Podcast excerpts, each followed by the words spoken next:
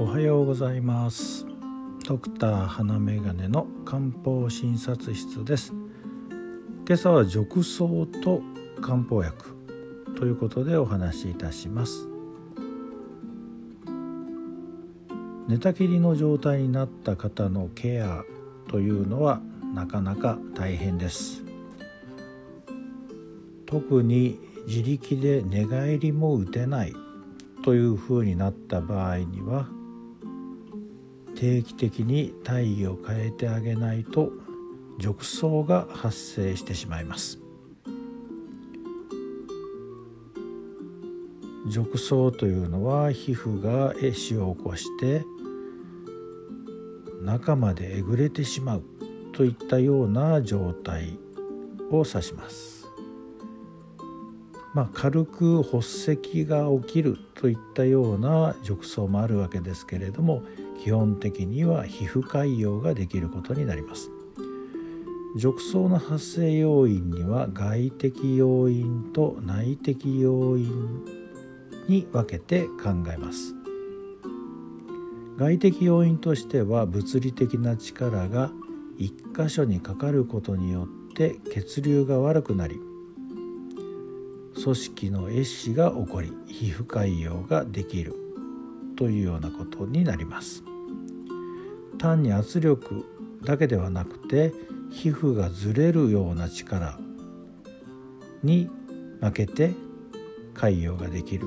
というようなことも考えられます。内的要因とすれば加齢により、まあ、年齢により組織が弱くなってしまったり栄養状態が悪かったり麻痺で動けないといったような要因が挙げられます。褥瘡治療の主役ではありませんが漢方薬も利用することができます。漢方薬は体の状態や体調を整えることによって内的な要因を改善させる方向を目指す。ということになります。ですから不足を補う。補剤と呼ばれるものを用います。最もよく使われるのが従前大補糖従前大補糖です。血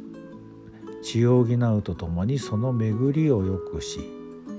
体を温め栄養状態を改善し微小循環障害を改善することによって褥瘡を治癒の方向へ向かわせます。また全身の疲労や倦怠感食欲不振なども改善させる働きがあります。従前大補糖を使用するような状態の人で不安や不眠などの精神症状を伴っているような場合には上気皮糖上気皮糖を用いる場合があります。咳や痰などの呼吸器症状や皮膚のかゆみ寝汗などを伴うような時には人参用栄糖を利用すると良いかもしれません。今述べた従前大補糖上木筆糖人参用栄糖のいずれにも皮膚を丈夫にすると言われる奥義という生薬が含まれています。これら以外では立君子糖補中液気糖軽視伏量丸扇研中等その他患者さんの状態に応じて処方を選択します。